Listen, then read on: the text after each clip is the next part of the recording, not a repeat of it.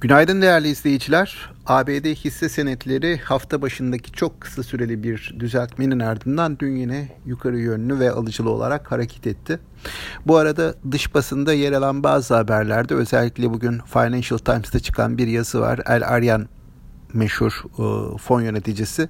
Bu özellikle yurt dışı piyasalardaki profesyonel fon yöneticilerinin e, olası bir fiyat düzeltmesi için hazırlık yaptıkları yönünde bir izlenimini paylaştı. Dolayısıyla bir miktar küçük yatırımcıları da bu anlamda uyarmış oldu. Her an dış piyasalarda koşulların e, bir fiyat düzeltmesi için gitgide olgunlaşmakta olduğunu düşünüyor. E, Bizim piyasaya gelecek olursak bizim piyasada dün yurt dışından e, ayrışma devam etti. Gerçi dün bir miktar toparlanma vardı ama daha orta vadede baktığımızda ayrışmanın sürdüğünü söylemek e, mümkün. Dün bankalara gelen e, alımlar vardı. Tabii bu alımlar e, pazartesi günkü kayıpların bir kısmını telafi etti. Endeks bazında da yine pazartesi günkü seviyenin e, hafif üzerine çıkıldı ama kayıpların tümü telafi edilemedi. E, yurt dışındaki iyimserliğin kaynaklarından biri ABD PMI verisiydi. Tabi burada beklentiden iyi geldi. Bu anlamda küresel piyasalarda e, Covid-19 vakaları devam ediyor olsa da oradaki rakamlar gitgide yükseliyor olsa da e, ekonomilerin kapanmayacağı e, görüşü ağırlık kazandı ve likidite de piyasalara destek veriyor. Dolayısıyla yatırımcılar böyle bir ortamda getiri potansiyelinden kolay kolay vazgeçmek istemiyorlar şimdilik risklere rağmen.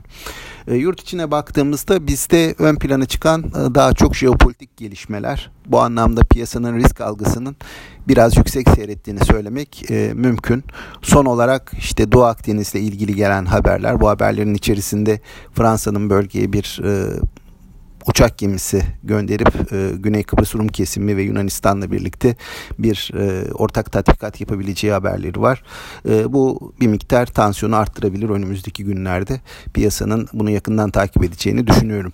Bugün e, haber akışı açısından yeni bir e, veri açıklaması yok. E, ancak yarın enflasyon e, rakamları açıklanacak. Ağustos ayına ilişkin olarak piyasa buna odaklanacak ve bunu fiyatlamaya çalışacak.